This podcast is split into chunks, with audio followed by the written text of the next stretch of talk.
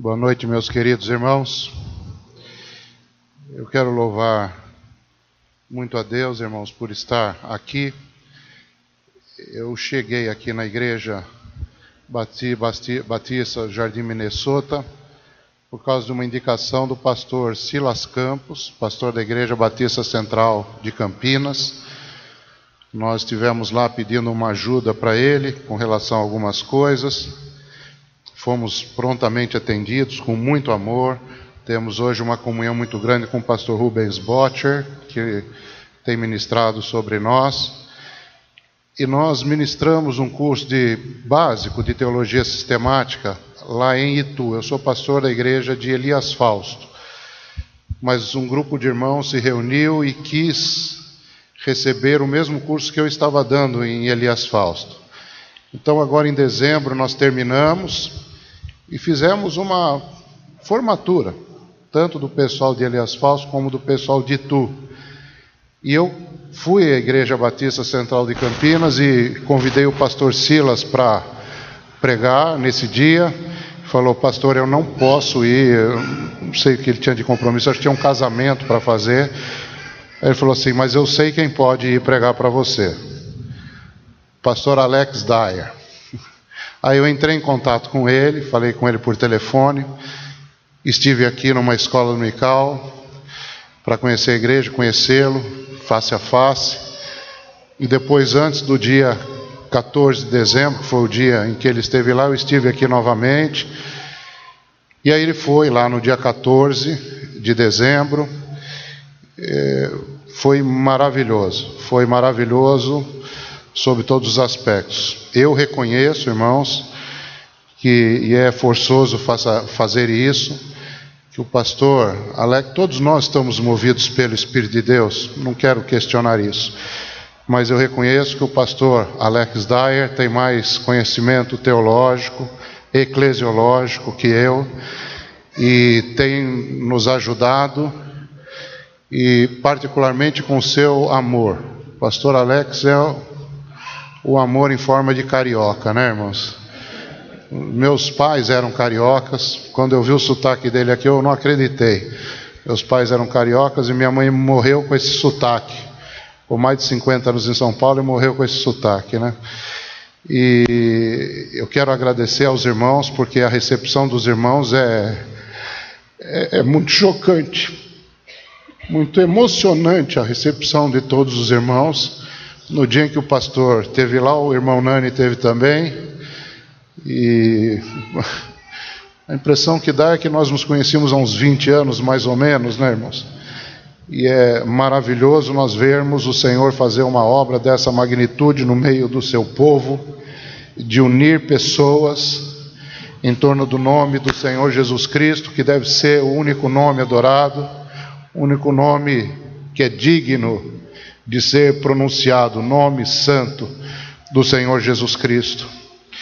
Eu queria ler com os irmãos o livro de Apocalipse, se os irmãos quiserem acompanhar a leitura, Apocalipse capítulo 20.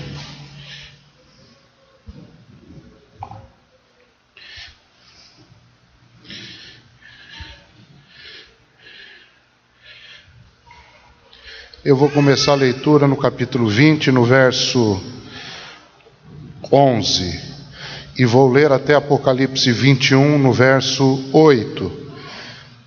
Eu tenho uma outra tradução da Bíblia, mas eu peguei uma Bíblia dos irmãos aqui, porque facilita, né? Vamos fazer assim, os irmãos acompanham mais facilmente a leitura. Apocalipse 20, verso 11, diz assim. Depois vi um grande trono branco e aquele que nele estava assentado. A terra e o céu fugiram da sua presença e não se encontrou lugar para eles. Vi também os mortos, grandes e pequenos, em pé diante do trono, e livros foram abertos. Outro livro foi aberto, o livro da vida. Os mortos foram julgados de acordo com o que tinham feito, segundo o que estava registrado nos livros.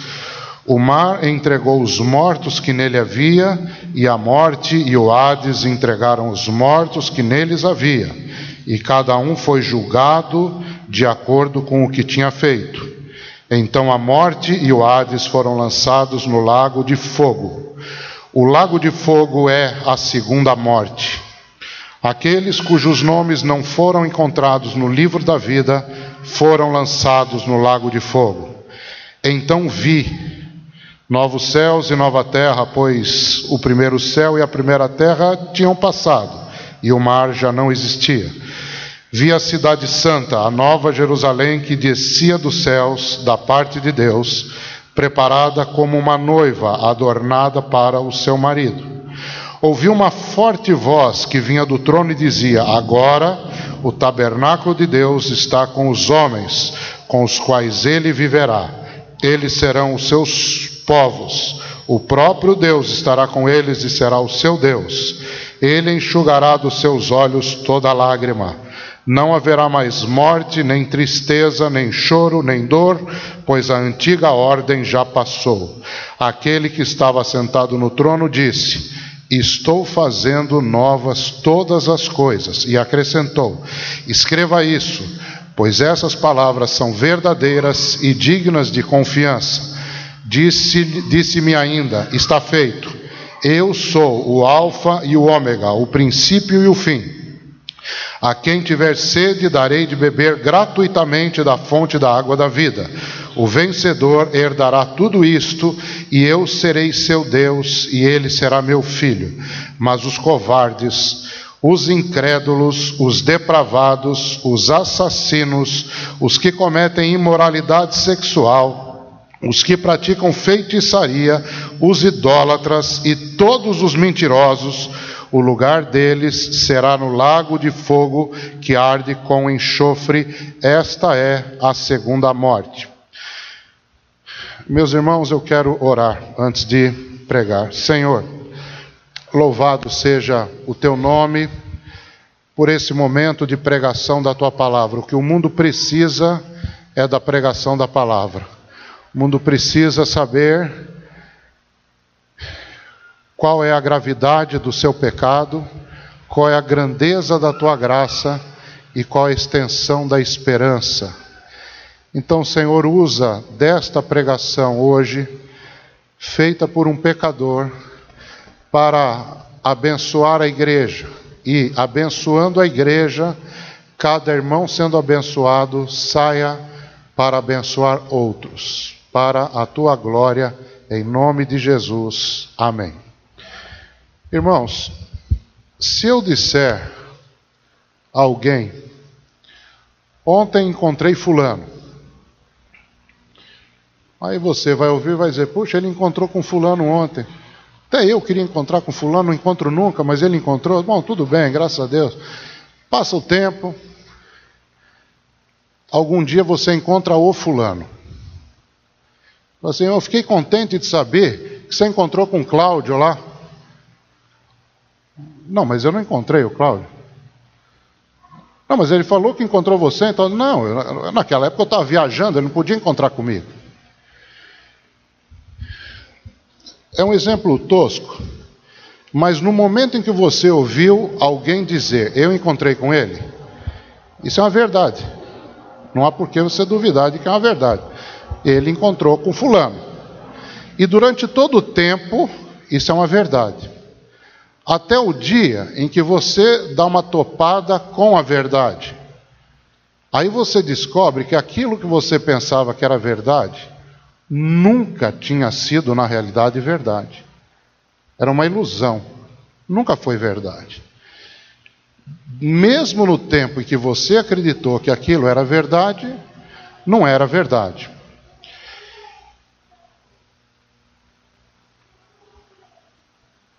A Bíblia, eu, eu, quero antes de falar o que, de mostrar o que a Bíblia fala sobre isso, eu quero dar algumas definições, porque as definições são importantes. Tirei as definições do dicionário.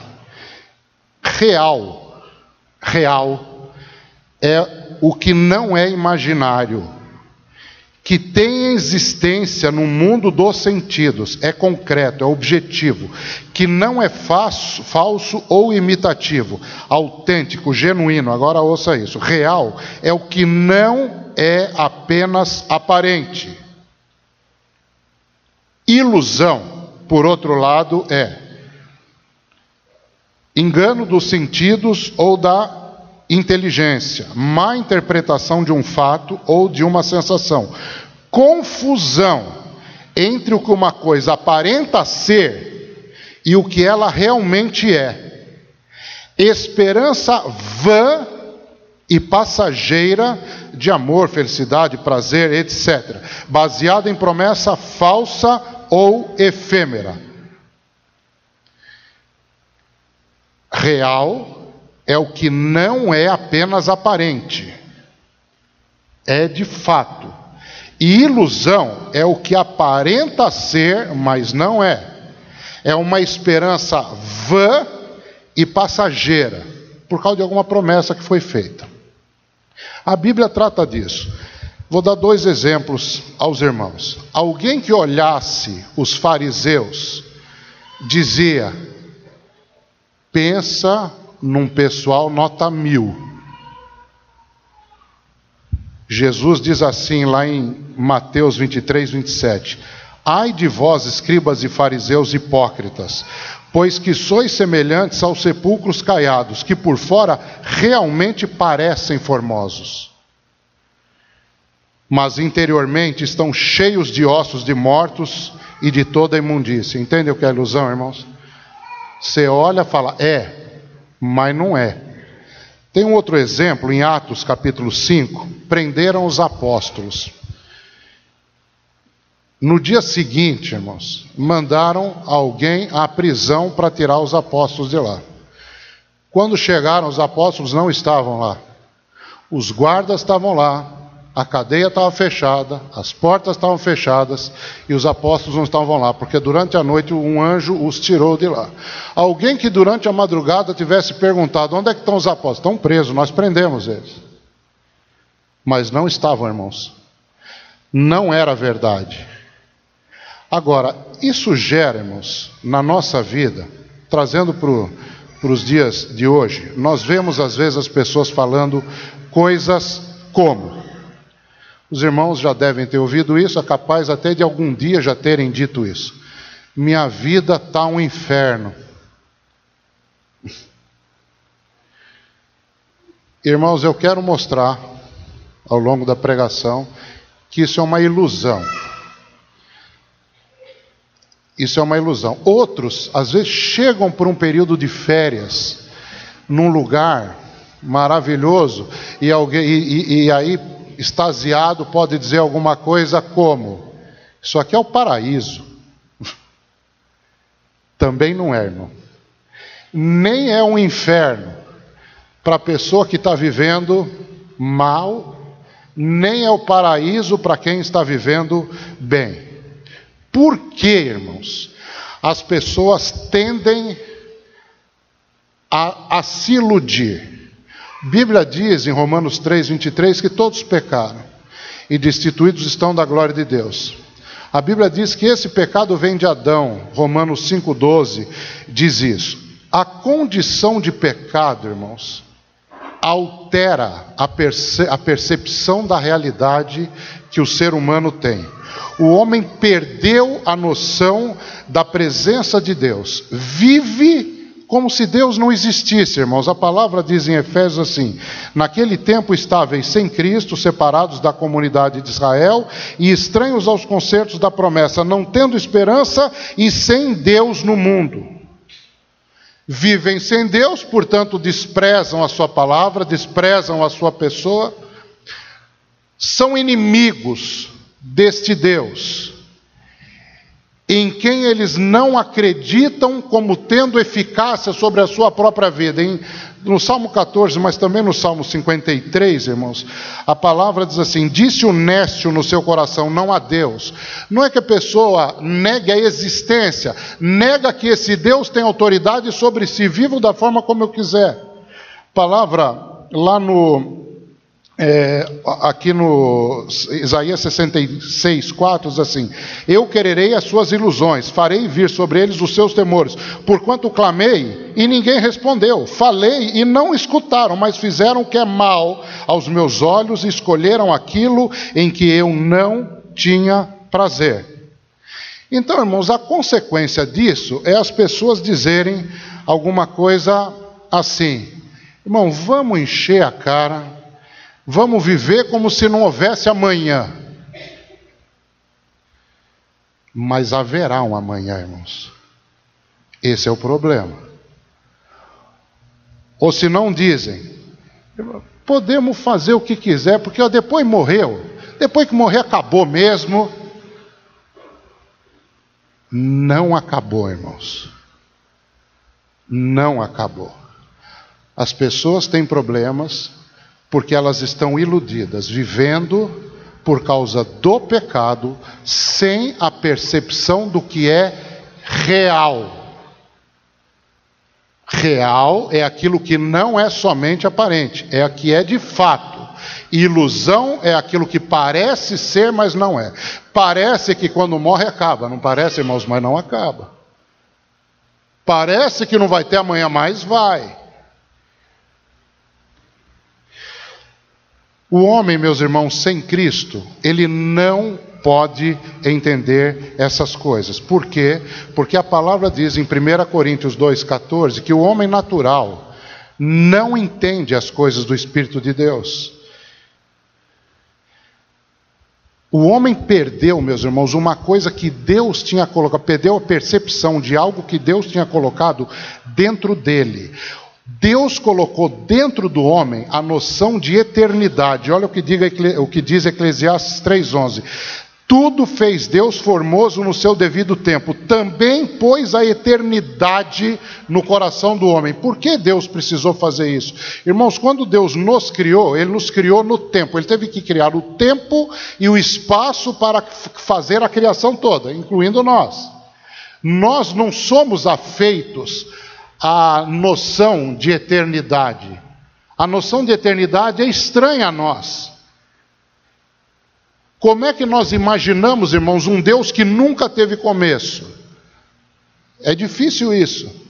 Então, o Senhor colocou dentro de nós a percepção de que existe alguma coisa além daquilo que nós percebemos naturalmente, mas o homem perdeu isso. Amanhã não vai ter, mas amanhã vai ter. Ele perdeu a percepção de que existe isso. Só que, meus irmãos, no lugar onde havia essa percepção, há hoje um tremendo vazio. A palavra diz assim, em Eclesiastes ainda 1,15: aquilo que é torto não se pode endireitar, aquilo que falta não pode ser calculado. O que falta não pode ser calculado, irmãos. Irmãos, eu, eu, eu dava aula de tênis e eu tive uma aluna uma vez, num condomínio lá em Itu. Comecei dando aula em São Paulo, eu sou de São Paulo. Aí fui para Itu, fui dando aula, e num condomínio de luxo lá, Terras de São José. Eu não me lembro o nome da moça. Ela tinha aula tal dia lá. No dia da aula, ela não apareceu, apareceu o pai dela. O pai dela falou: Olha, Cláudio, a fulaninha não vem hoje, porque é o seguinte, ela está passando uns problemas aí. Aí eu mandei ela para Paris uns 10 dias para ela esfriar a cabeça. Irmão, quando eu estou com problema, ninguém me manda para Paris, irmãos. Eu fico em Elias Fausto mesmo. Agora, vocês entendem, irmão? Falta alguma coisa, só que uma viagem para Paris pode ser calculada.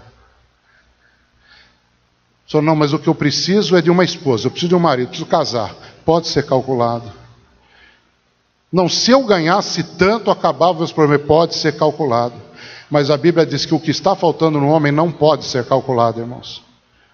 O problema do, da moça em Paris é que lá em Paris o problema fala francês, é a única diferença. Irmãos.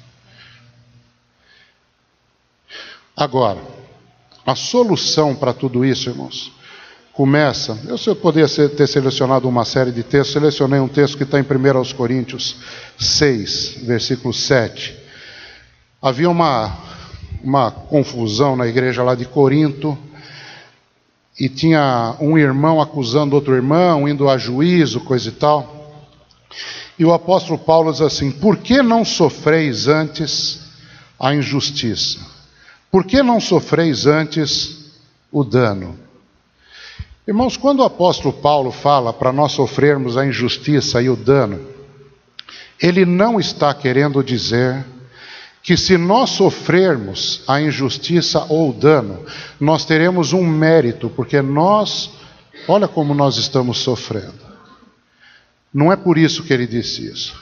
Ele disse isso porque aquele que sofre o dano e sofre o dano e sofre a injustiça, se parece com o Salvador.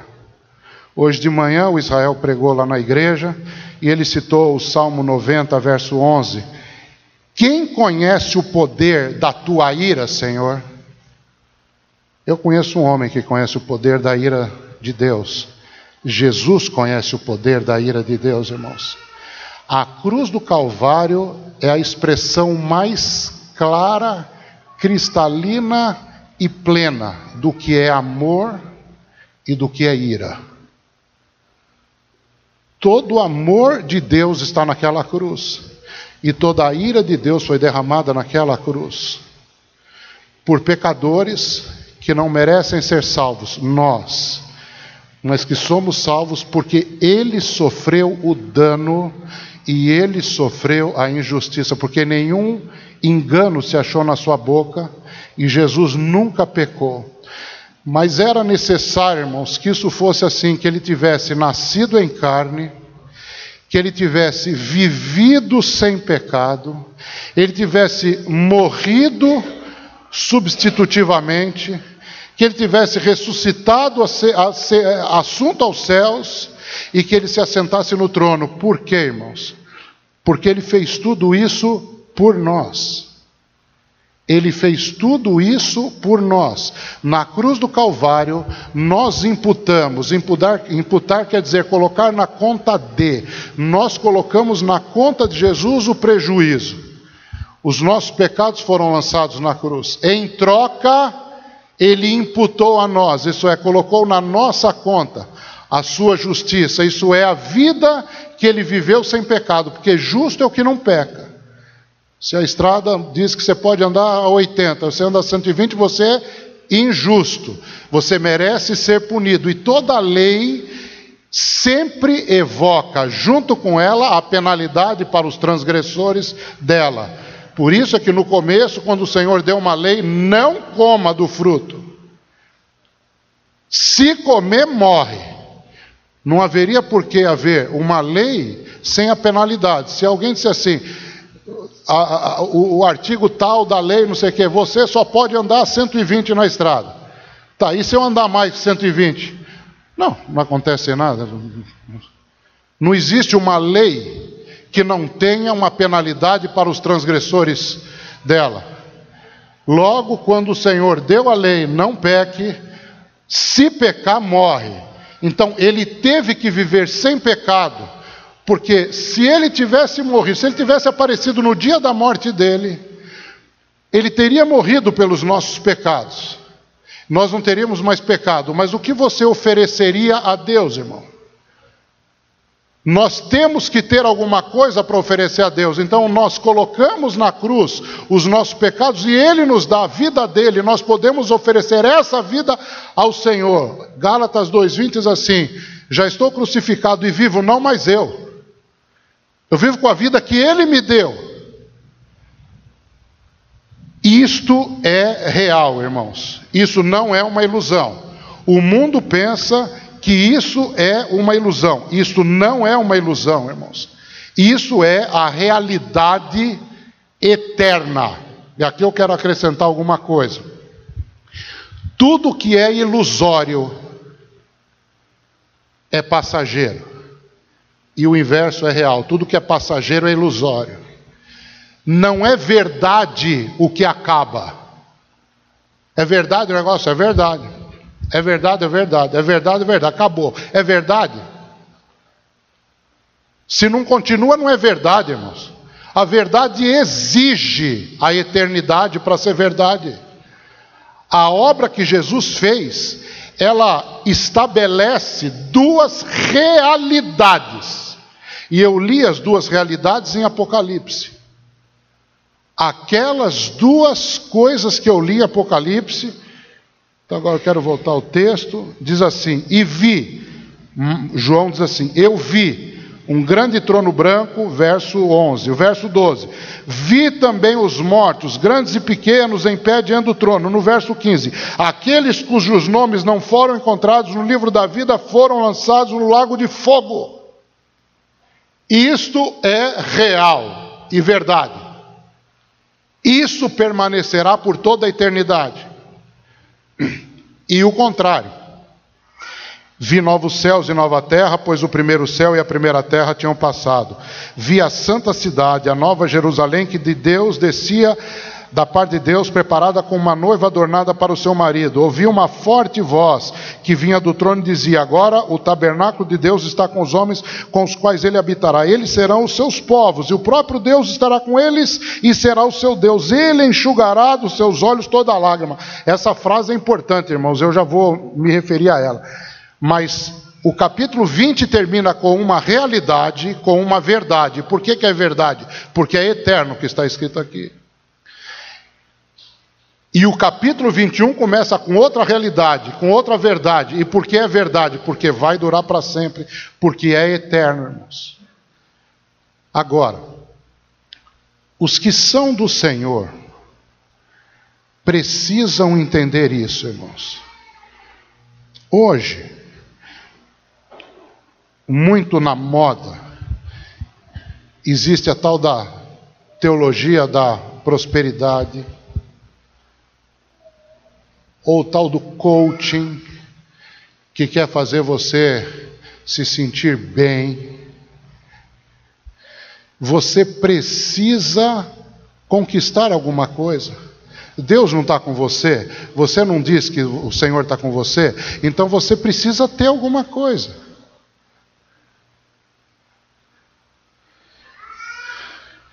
Isso significa, irmãos, que a igreja, ou as que pregam isso, estão colocando nas coisas temporais, passageiras e transitórias, finitas, uma, um poder e uma autoridade e uma importância que elas não têm. Por que não têm? Porque estas coisas não são eternas.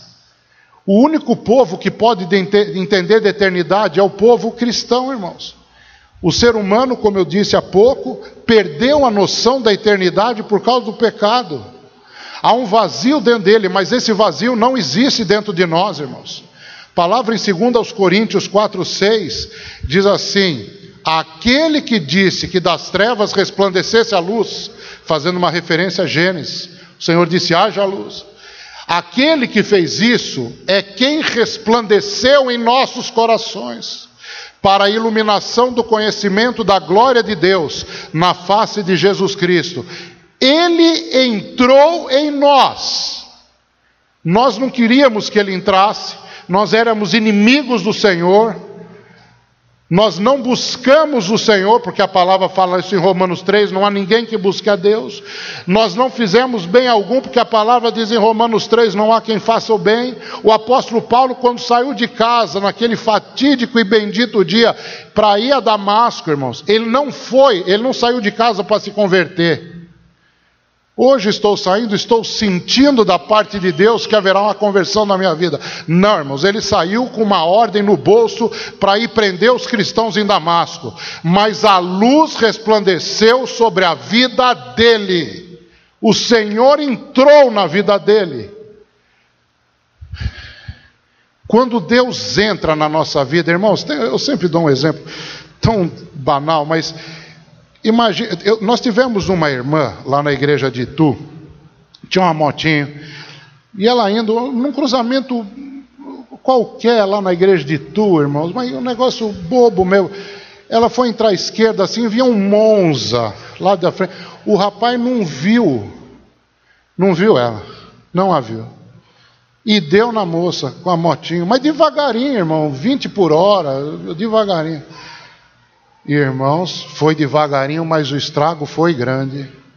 Anos fazendo cirurgia, pois aquele negócio lá de fora, né, da perna, aquela, aquela armação né, de, de ferro, de arame, não sei o que é aquilo, muitas cirurgias, muitas cirurgias, porque deu uma trombadinha no Monza, irmão, a 20 por hora.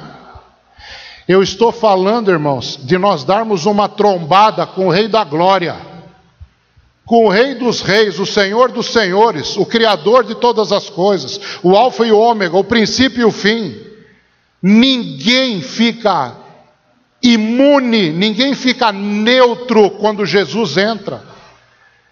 Quando ele entra, ele supre a nossa necessidade e ele tira o vazio que existia em nós, e era necessário o vazio, porque perdemos a noção da eternidade por causa do pecado, mas agora não temos vazio, é impossível haver vazio com Cristo habitando dentro de nós, através do Espírito Santo de Deus. Quero já ir concluindo, irmãos, para dizer o seguinte: qual a importância de tudo isso? A importância de tudo isso, irmãos, é que nós temos parentes, amigos, conhecidos, pessoas que nós amamos, pessoas que nós vemos pela primeira vez, pessoas que nós vemos uma vez e nunca mais vemos na vida. Irmãos, teve um homem uma vez, eu era pastor na cidade de Joanópolis. Alguém conhece Joanópolis? Não precisa se preocupar. Fica depois de Atibaia. E nós tínhamos um, uma reunião de oração. E a igreja era uma garagem, tinha uma porta grande, né? Para entrar o carro e tinha uma porta, uma porta normal do lado. No dia da reunião de oração, era pouca gente no culto, eu abria só a porta lateral. E e eu estou pregando aqui, eu estou vendo lá, os irmãos estão virados para mim, eu estou olhando para a porta. Chegou um homem lá, e ele ficou ouvindo, e eu estou pregando, ninguém está vendo, só eu. Daqui a pouco eu estou pregando, o homem ajoelhou, do lado de fora. Daqui a pouco ele estava de joelho chorando, ninguém está vendo isso, só eu, eu estou pregando.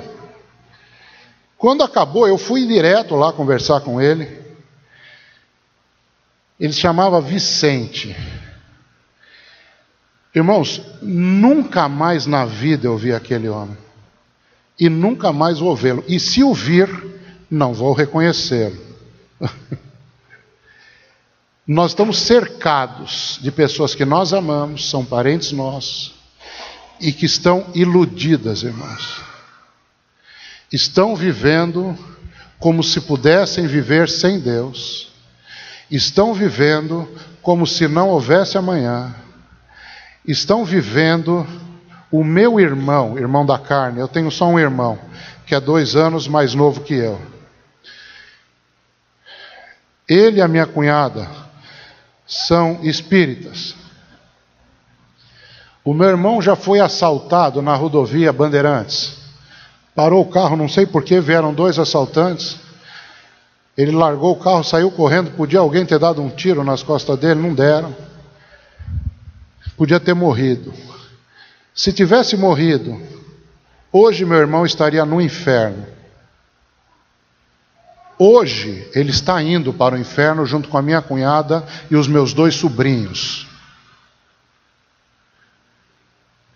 Eles estão iludidos. A vida sem Cristo não é uma vida, é uma morte. A vida sem Cristo não tem luz, são trevas e densas trevas.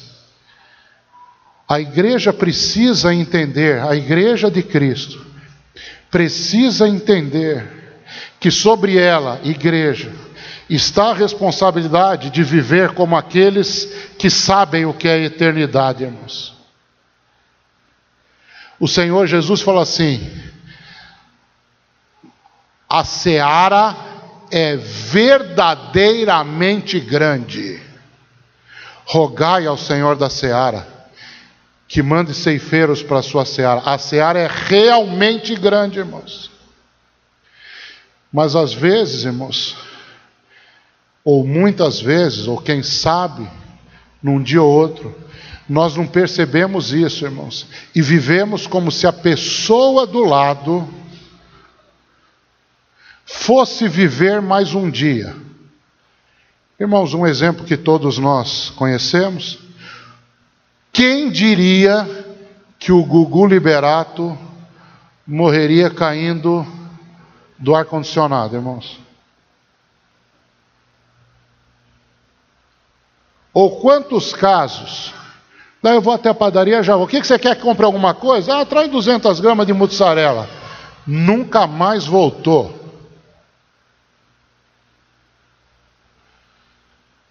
Nós, irmãos, nós não estamos iludidos. Nós sabemos o que é a eternidade. Nós sabemos o que Jesus fez na cruz do Calvário, irmãos. Nós sabemos a importância de darmos a nossa vida em benefício de outros. Por quê? A única cruz que tem valor expiatório é a cruz de Cristo. A única que pode fazer expiação pelos pecados. Ok. Mas sabe o que Jesus disse para nós, irmãos? Para nós tomarmos a nossa cruz. Estranho isso, irmãos.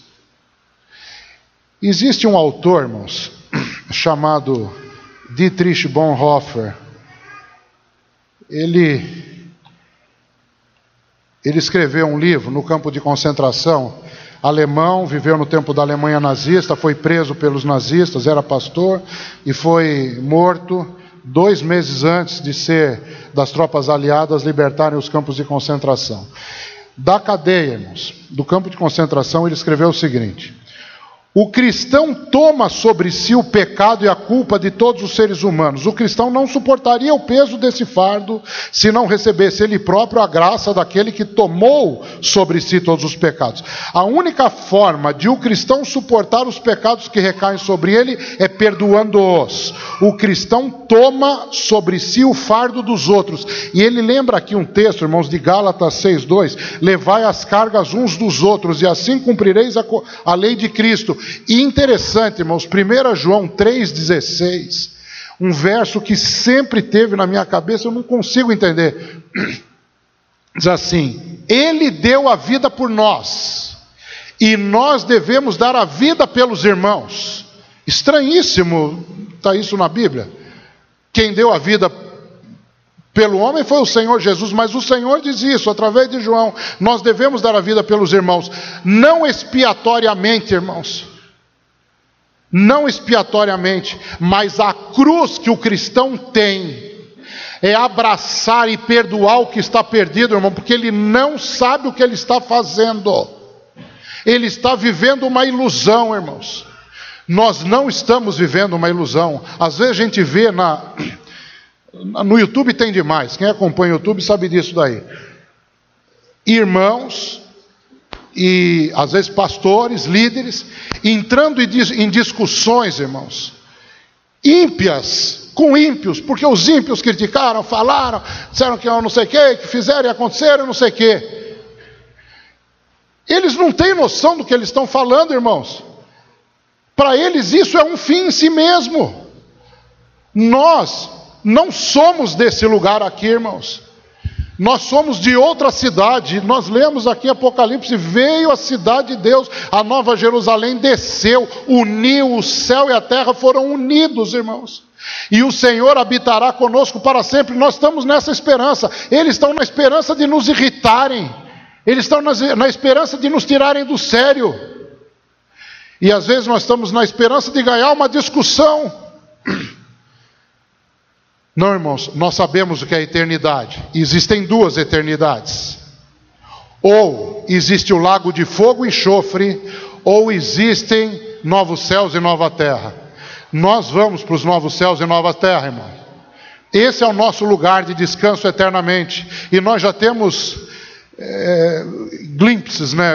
O americano fala glimpses, vislumbres desse, disso na, no que nós estamos vivendo aqui.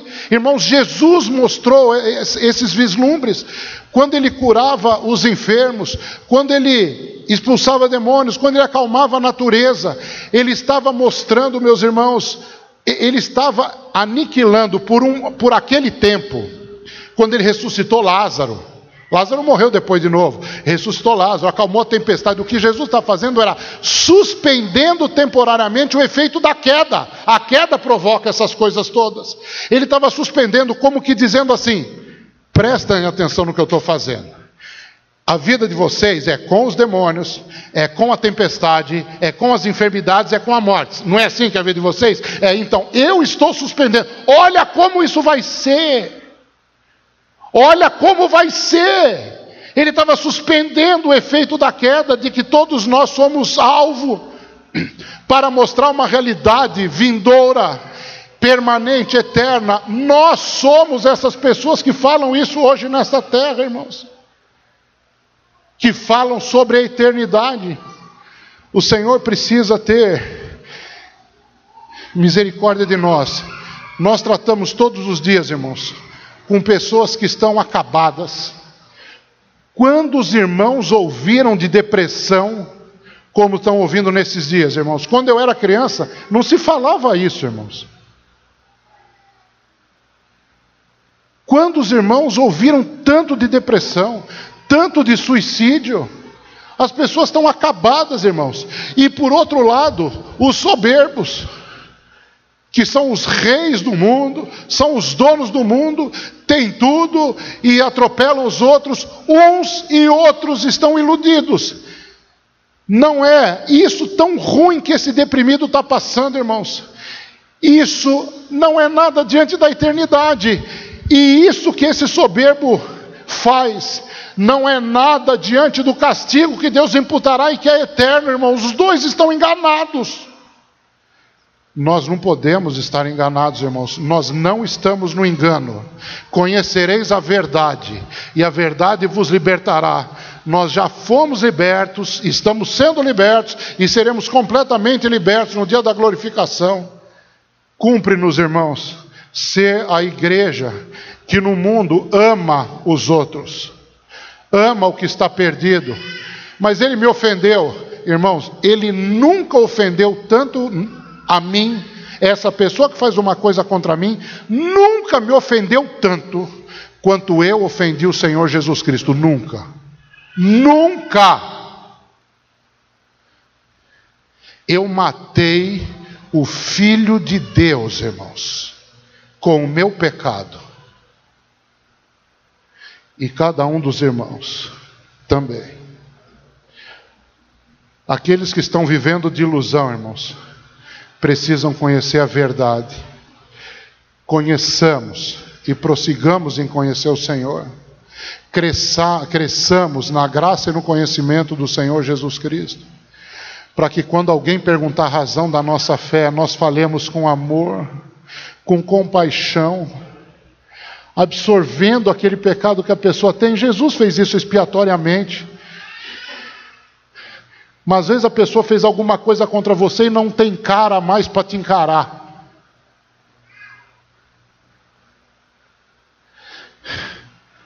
Ela precisa ser amada e conhecer Cristo, irmãos. A igreja salva, irmãos. Me perdoem a frase, né? Perdão, Jesus salva. Através da igreja, meus irmãos entenderam o contexto em que eu quis dizer. Jesus é a luz do mundo, mas sabe o que ele falou de nós? Vós sois a luz do mundo. então, irmãos, os outros precisam ver as nossas boas obras para que glorifiquem o nosso Pai que está no céu. Quais obras? As obras que Cristo fez, Efésios 2,10 fala isso. Somos feitura sua, criados em Cristo Jesus para as boas obras, as quais Deus preparou para que nós andássemos nelas. Quer dizer, Jesus já andou nesse caminho. Você precisa andar no caminho que Jesus andou, fazendo as obras que Jesus fez, para que o mundo olhe e glorifique o Senhor e saia da ilusão e, venha viver a verdade de Cristo. Só existe uma verdade, irmãos.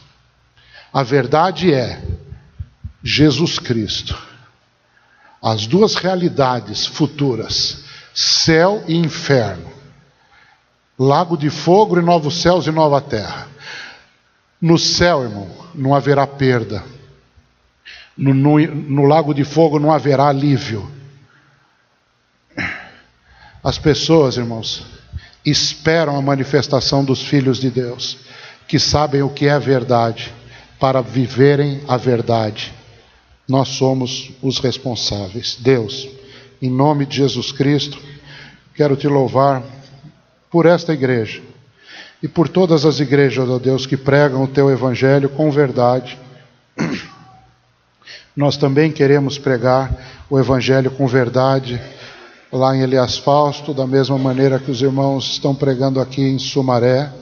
E eu quero pedir que o ministério da igreja prospere e que aqueles que não são de Cristo venham a ser de Cristo pela palavra do poder de Deus e pelo testemunho fiel e verdadeiro dos irmãos. Faze-nos entender a nossa responsabilidade, faze-nos entender, ó Deus, as coisas da eternidade, Senhor tua palavra diz: buscai as coisas que são do alto. Tua palavra diz: olhando para Jesus, autor e consumador da fé. Tua palavra diz, ó Deus, que todas as coisas da nossa vida são como esterco para nós ganharmos a Cristo, que é a verdade eterna. Senhor, faz a tua igreja entender essas coisas, viver por estas coisas, para que seja produtiva, próspera, frutífera e as pessoas que não estão aqui um dia estejam para te adorar como corpo do Senhor, para a tua glória, em nome de Jesus. Amém.